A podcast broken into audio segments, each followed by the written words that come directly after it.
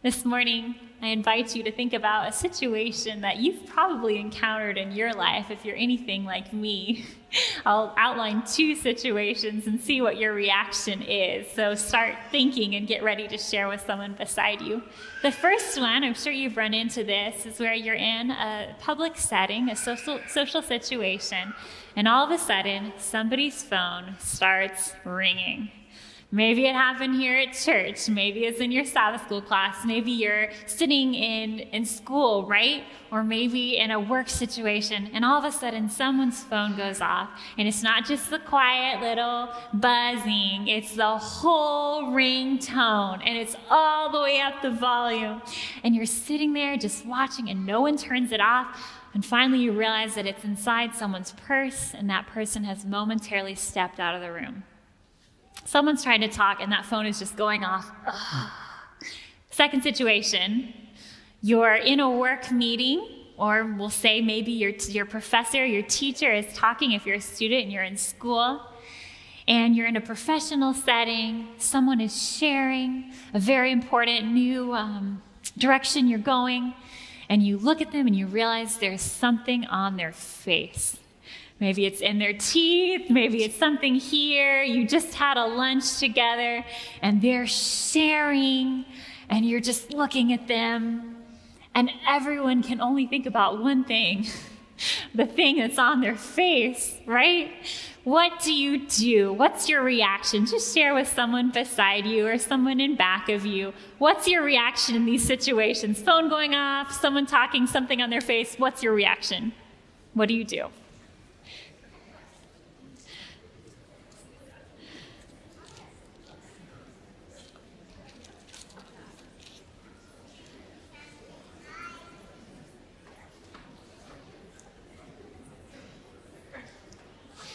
All right, how is your awkwardness level? It's high, right? The phone is going off and oh, someone needs to turn it off, but I don't I don't know if I can do that. The face. How many of you actually go to turn off the phone? All right. Yes. I'm, I'm glad you do that. It's a little harder with in someone's purse, right? It's awkward. Proud of you. Okay, how about the other one? Do you say something? How many of you are the one who says something? Love you. You are my new friends. I appreciate you deeply. These are hard situations. And there's so many times in life where you hit that moment and everyone's thinking the same thing. Someone needs to do something, but I don't know if I should do it. Maybe maybe someone else, maybe you're closer to them, they won't be offended. Someone needs to do something. Our story today is very similar, where everyone is sitting there going, somebody needs to do something, but I don't know if I should do it. Maybe they should do it. Maybe better if they're, oh, if what will you think if I do it? Our story today is in John chapter 13. I invite you to turn there with me. John chapter 13, we'll be reading 1 through 17. If you don't have a Bible today, there's one in the pew in front of you, and you can go about halfway through and then go a little farther. New Testament, Matthew, Mark, Luke, John, John chapter 13, verse 1. And I invite you to just pray with me one more time as we open up God's Word. Let's pray. Dear Father, thank you so much for the gift of your Word.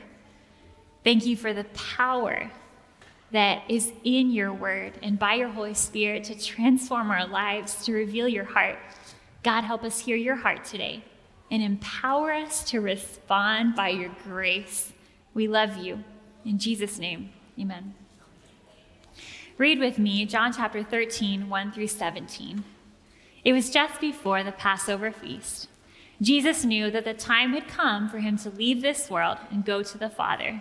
Having loved his own who were in the world, he now showed them the full extent of his love.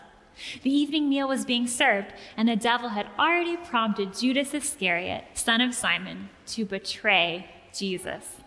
Jesus knew that the Father had put all things under his power, that he had come from God and was returning to God. So he got up from the meal, took off his outer clothing, and wrapped a towel around his waist. After that, he poured water into a basin and began to wash his disciples' feet, drying them with a towel that was wrapped around him.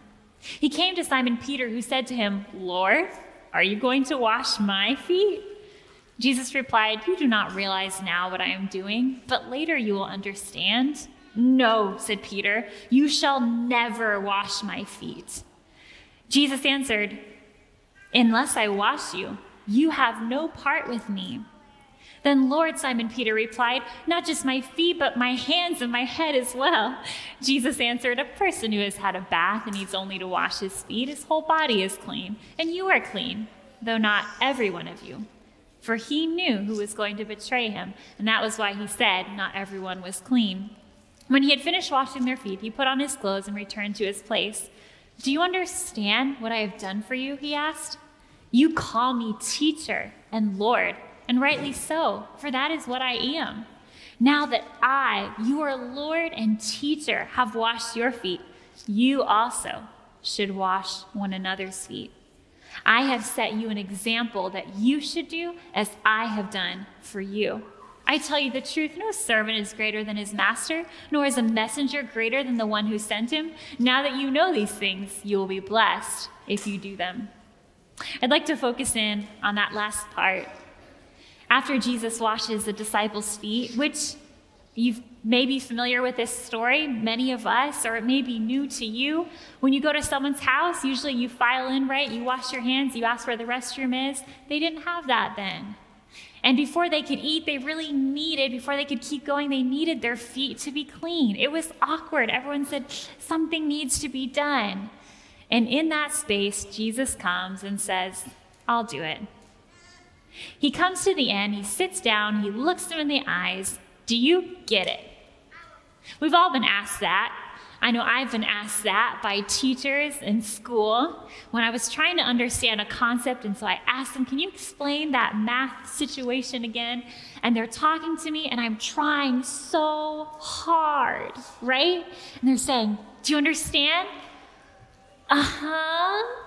I'm, I'm getting there, right? My brother, software developer, he's talking about coding something and I'm trying, but if I'm not careful, my brain goes another direction and loops around back, and I'm looking at him like, run that by me one more time.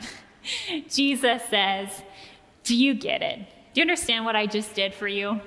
And the disciples are maybe still getting over the awkwardness a little bit and the fact that their teacher just did this, and they're looking at him like, Not sure, Jesus. Jesus says, You call me teacher. They'd been calling him teacher or rabbi for over three years. He was very respected. He would teach in the church, in the synagogue, out in the streets. He had many things to say. Everyone was listening to him. We could also see this as an expert in the field, right? The word teacher, someone who has their doctorate. Many of you I see out there. You call me teacher. Jesus says, You also call me Lord. Now, we call people teacher today, but we don't always use the word Lord, right? It's a little more foreign to us. It was used a lot in the Middle Ages. So I'd like to throw a couple definitions up on the screen so we can see a little more what it means. A Lord can be a person exercising absolute ownership rights. It could be a title of respect or honor, right? A servant to a master. I like the last one. A Lord is someone he to whom a person belongs, about which he has the power of deciding master, Lord, owner. When I think about this concept, I don't call anyone Lord in my life other than Jesus, but I think about it through the lens of dog owners. How many of you own a dog? How many of you know someone who owns a dog? Yeah, it's on my list, my wish list one day. If you have a dog, you are that dog's Lord. If you're a cat owner, it's different. That's why I couldn't use my own personal pictures. I think we have a picture of a dog. The dog belongs to you. You decide what the dog eats, when the dog will eat. You decide what, when they'll have water. You decide when your dog gets to go for a walk. You decide where the dog will sleep and, and where the dog will live. And when you come home at the end of the day, what does that dog do? Runs up to greet you. Master, you're home and they love you. You are, in a sense, the Lord of your dog. Use it wisely, right? We as people, we don't always like to think of others in that way. But Jesus says, I'm your teacher, but I'm not just your teacher, someone that you respect, someone who has their doctorate that you're going to oh, uh, think about what they say. He says, Disciples, I'm your Lord. You belong to me. This is who I want to be in your life. So Jesus says, Do you get it? You call me teacher and Lord. That's correct, because that's who I am. Now that I, your Lord and your teacher, have washed your feet, you also should wash one another's feet. What was Jesus saying? You need to go wash each other's feet every single day. What does that mean for today? In this story, the disciples had a need. They had dirty feet. And by washing their feet, Jesus served them. And so I can hear Jesus saying to the disciples and saying to us today, I invite you to serve each other. Now, Jesus could have said a lot of things here. He was about to die on the cross, a very cruel death, right, for the sins of the whole world, and everyone was on his heart. Jesus could have said, Now, disciples, I did this example because I want you to go wash the feet of the Roman soldiers, the people that you really don't like, who believe differently politically than you do. Is that what Jesus said? Go find some Roman soldiers and wash their feet. Is that what he said? No. Jesus could have said, I want you to go find some of the Pharisees, some of the Sadducees, some of the religious people that have been following us around and arguing with us and causing trouble, and I want you to wash their feet. Is that what Jesus said? No. Jesus could have said, There are a lot of people here for the Passover. Look at all those people. I want you to go out now, out into the highways and the byways, and I want you to go wash their feet because they probably have very dirty feet. Is that what Jesus said? Look at the text. Jesus said, You also should wash one another's feet. He was talking to the disciples, he was talking to the believers right there. Here at the Forest Lake Church, we talk about mission to our community and serving others, and all of that is so wrapped up in this story, and they really go together. But I find it so interesting that Jesus doesn't say to go wash someone else's feet in big need. He says, I want you to wash each other's feet. Jesus invites his disciples and followers today to serve one another. How do we serve each other at the Forest Lake Church? Sometimes it's easier to go serve someone out there than the person right here. I'd like to look back at this story and see how did Jesus serve his disciples and what must we choose in order to truly serve each other as a Forest Lake church. Number one, I invite you to look at this screen to make us think about what Jesus did, his character, his personality, Picture one, you've seen these before. It's a picnic scene. Picture two, same picnic scene. There are seven differences between them. I'll give you about 30 seconds to see, help the people around you. How many differences can you spot in the second picture from the first one? One, two, three, go.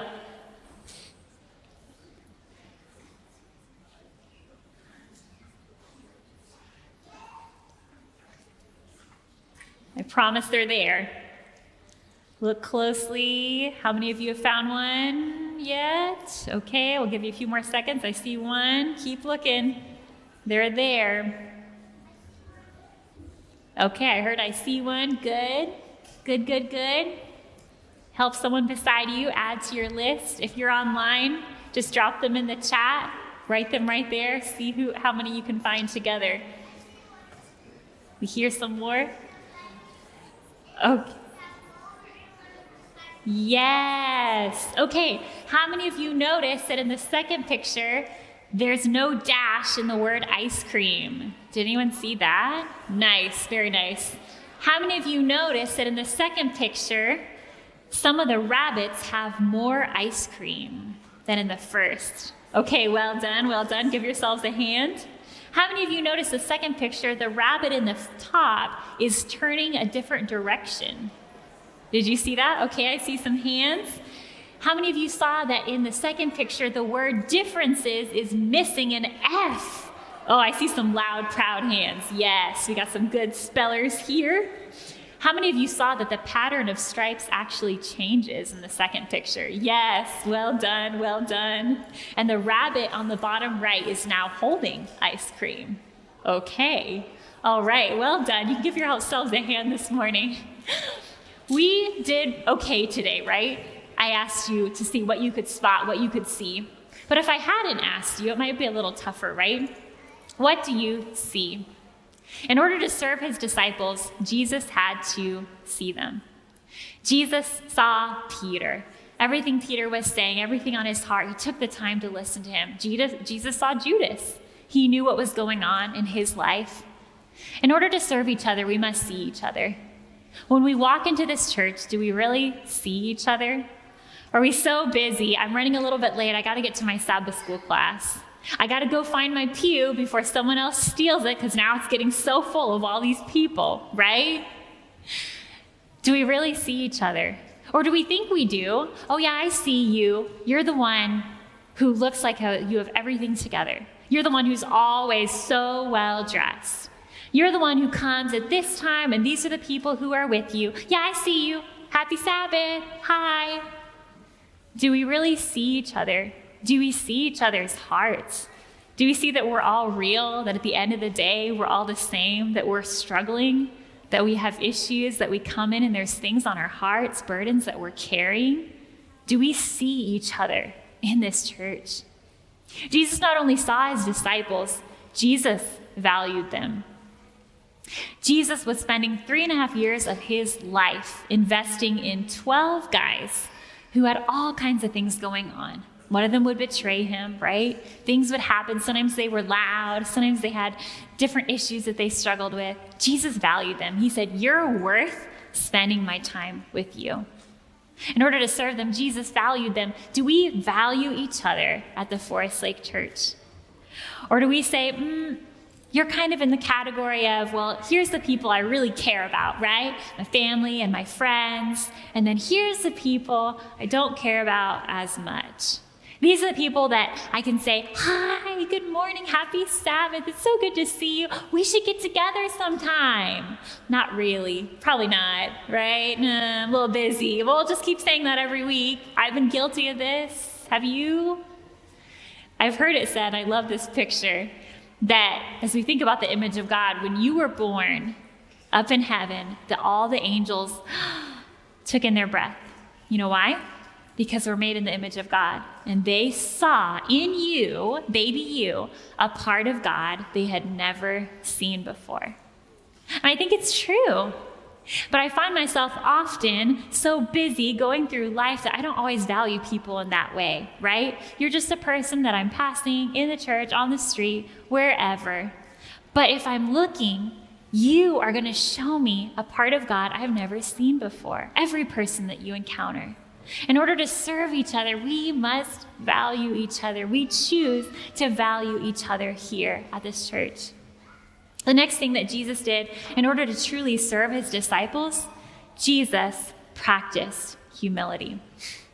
In this story, the word says that he actually laid aside his outer garments, right? He actually had to change and not look quite as dignified, but not just that.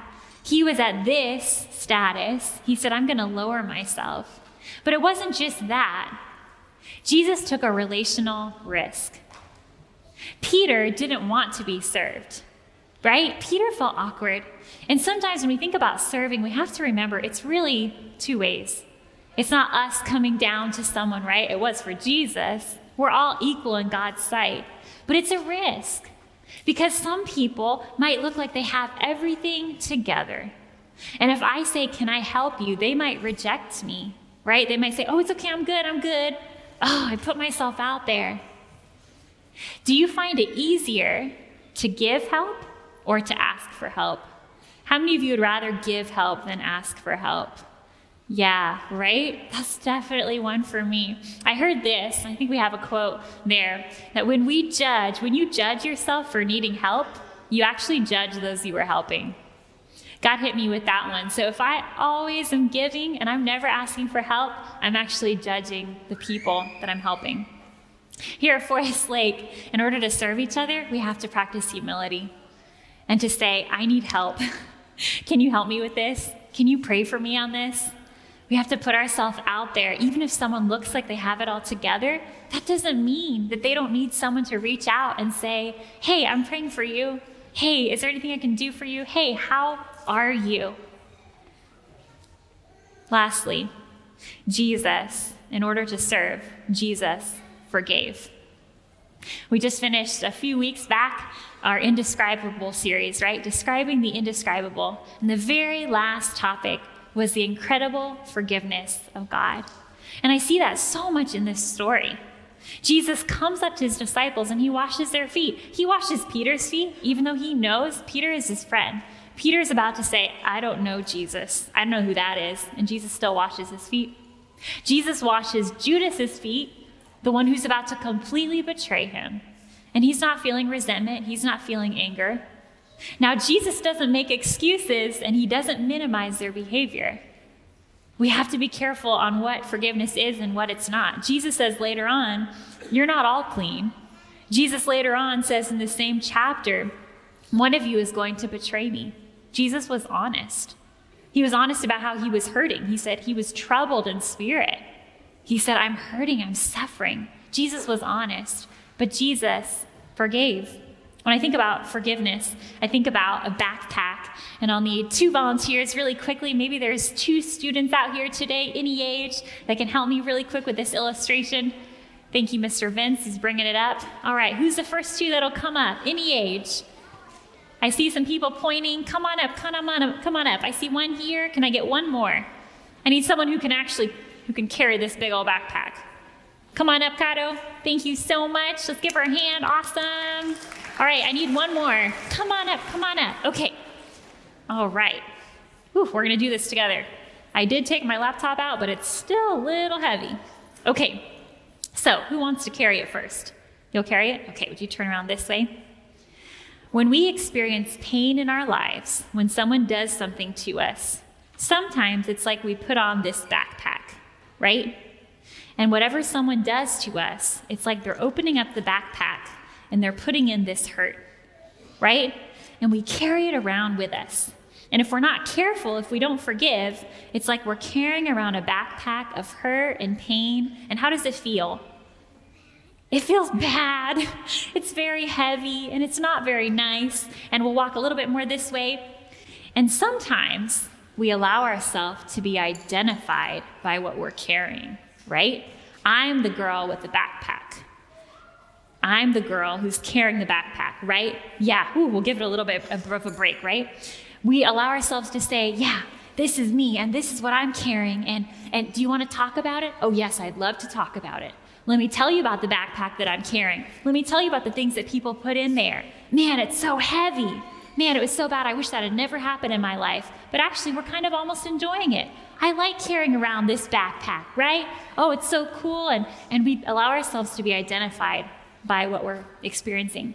And if we're not careful, and come back over here, ladies, this is what we can do. And just like you took off the backpack, you might decide, I want my friend to, ca- to carry the backpack. And so we try to give the backpack to our friend because we want someone else to hurt just as much as we hurt. And so we want them to carry the backpack too, right? You hurt me, so you should carry the backpack. That's only fair. But guess what? It never works that way. Who, at the end of the day, ends up carrying the backpack? Always you. Always you. Jesus, in this story, Jesus allowed, did not allow himself to be identified by the hurt. What did Jesus do?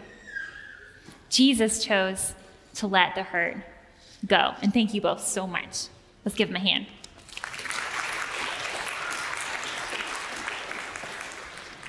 Jesus didn't make excuses for what the disciples did, he didn't lie about it. Jesus said, I know who I am. I know who my Father is. I'm completely identified by what God says about me, and so I can release you. So he could serve. He was free to serve. We choose to forgive. I think there's one more quote I just wanted to put on, on there. I love this from a book that I'm reading for class. You are never more like Jesus than when you forgive. And you will never be set free until you forgive. Release them, and you will be set free. The only way to forgive is to rest on what Jesus did on the cross, to say what he did is big enough to cover it. Jesus, I release this, I surrender this to you. I want to walk in your freedom. In order to serve each other here at the Forest Lake Church, God is inviting us to do the Jesus way and to forgive. That's what disciples do. I wonder here at this church, as we continue to move forward, as God is calling us to grow personally, spiritually, as God has been calling us to step out into the harvest, to share Him with our community. I wonder if Jesus could be asking us the same question He asked His disciples Do you understand what I've done for you? Jesus says, Forest Lake Church, I've set you an example that you would do the same thing, that you would wash each other's feet. Jesus is inviting us to serve each other. Who is God calling you to serve? Is it someone in this church, maybe with a need that's visible, right? It could be financial, it could be relational, it could be anything like that. Maybe it's a need that we're a little bit intimidated of because it looks a little bit too big to carry. And so we really would rather stay away from it and just say hi and keep it to the happy Sabbath because we don't want to step into that need. Maybe, and more likely, Maybe it's someone who looks like they don't have any needs. Maybe it's someone who seems like they have everything put together, right?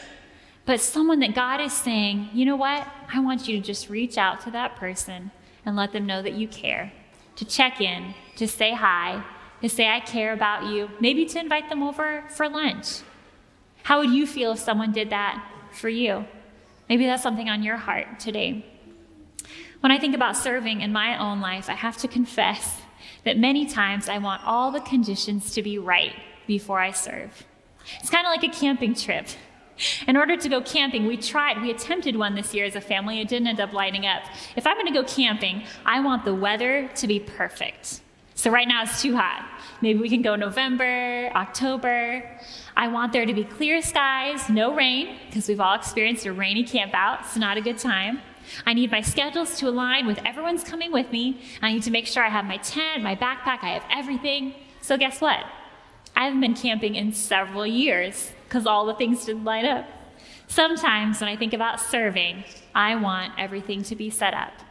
I feel like my house needs to be clean, or I feel like I need to be less busy, or maybe we feel like we need to take care of this health situation first, or this thing going on in our life, and then I'll serve.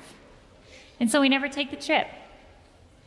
Jesus today is saying, go ahead, take the camping trip. Do it now. It doesn't have to be complicated. We're all on the same level. It's going to be messy, it's going to be sloppy. Jesus says, let's serve each other today. This week, I invite you to ask God that question, to pray every single day, and I'll be doing it with you. The dangerous prayer Jesus, whose feet do you want me to wash at my church? Who are you asking me to serve? Show me a need that you want me to reach out to. Not that we're any better, right? It's the same way, it's completely like this.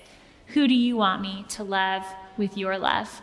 And as we pray that prayer, may He change the way we interact with each other as a church. May we change, may it change the way we interact with Him, and may that fuel us to do the same for our community. Let's pray together. Dear Father, thank you for being a God who wasn't content to just watch us or to tell us and then to leave us alone. Thank you for being a God who got messy and entered our world. Jesus, I'm sorry for not always seeing the people that you sent me, and especially the people right around me. God, I pray that as a church we would be known by the way we love each other because of the way we serve each other. Open our hearts this week to what your Spirit is saying, to the person you're calling us to reach out to in this church. Be glorified. We ask that you would heal, that you would restore, that you would forgive, that you would make whole in our church, that we would reflect your love, God. We love you. We pray all this in Jesus' name. Amen.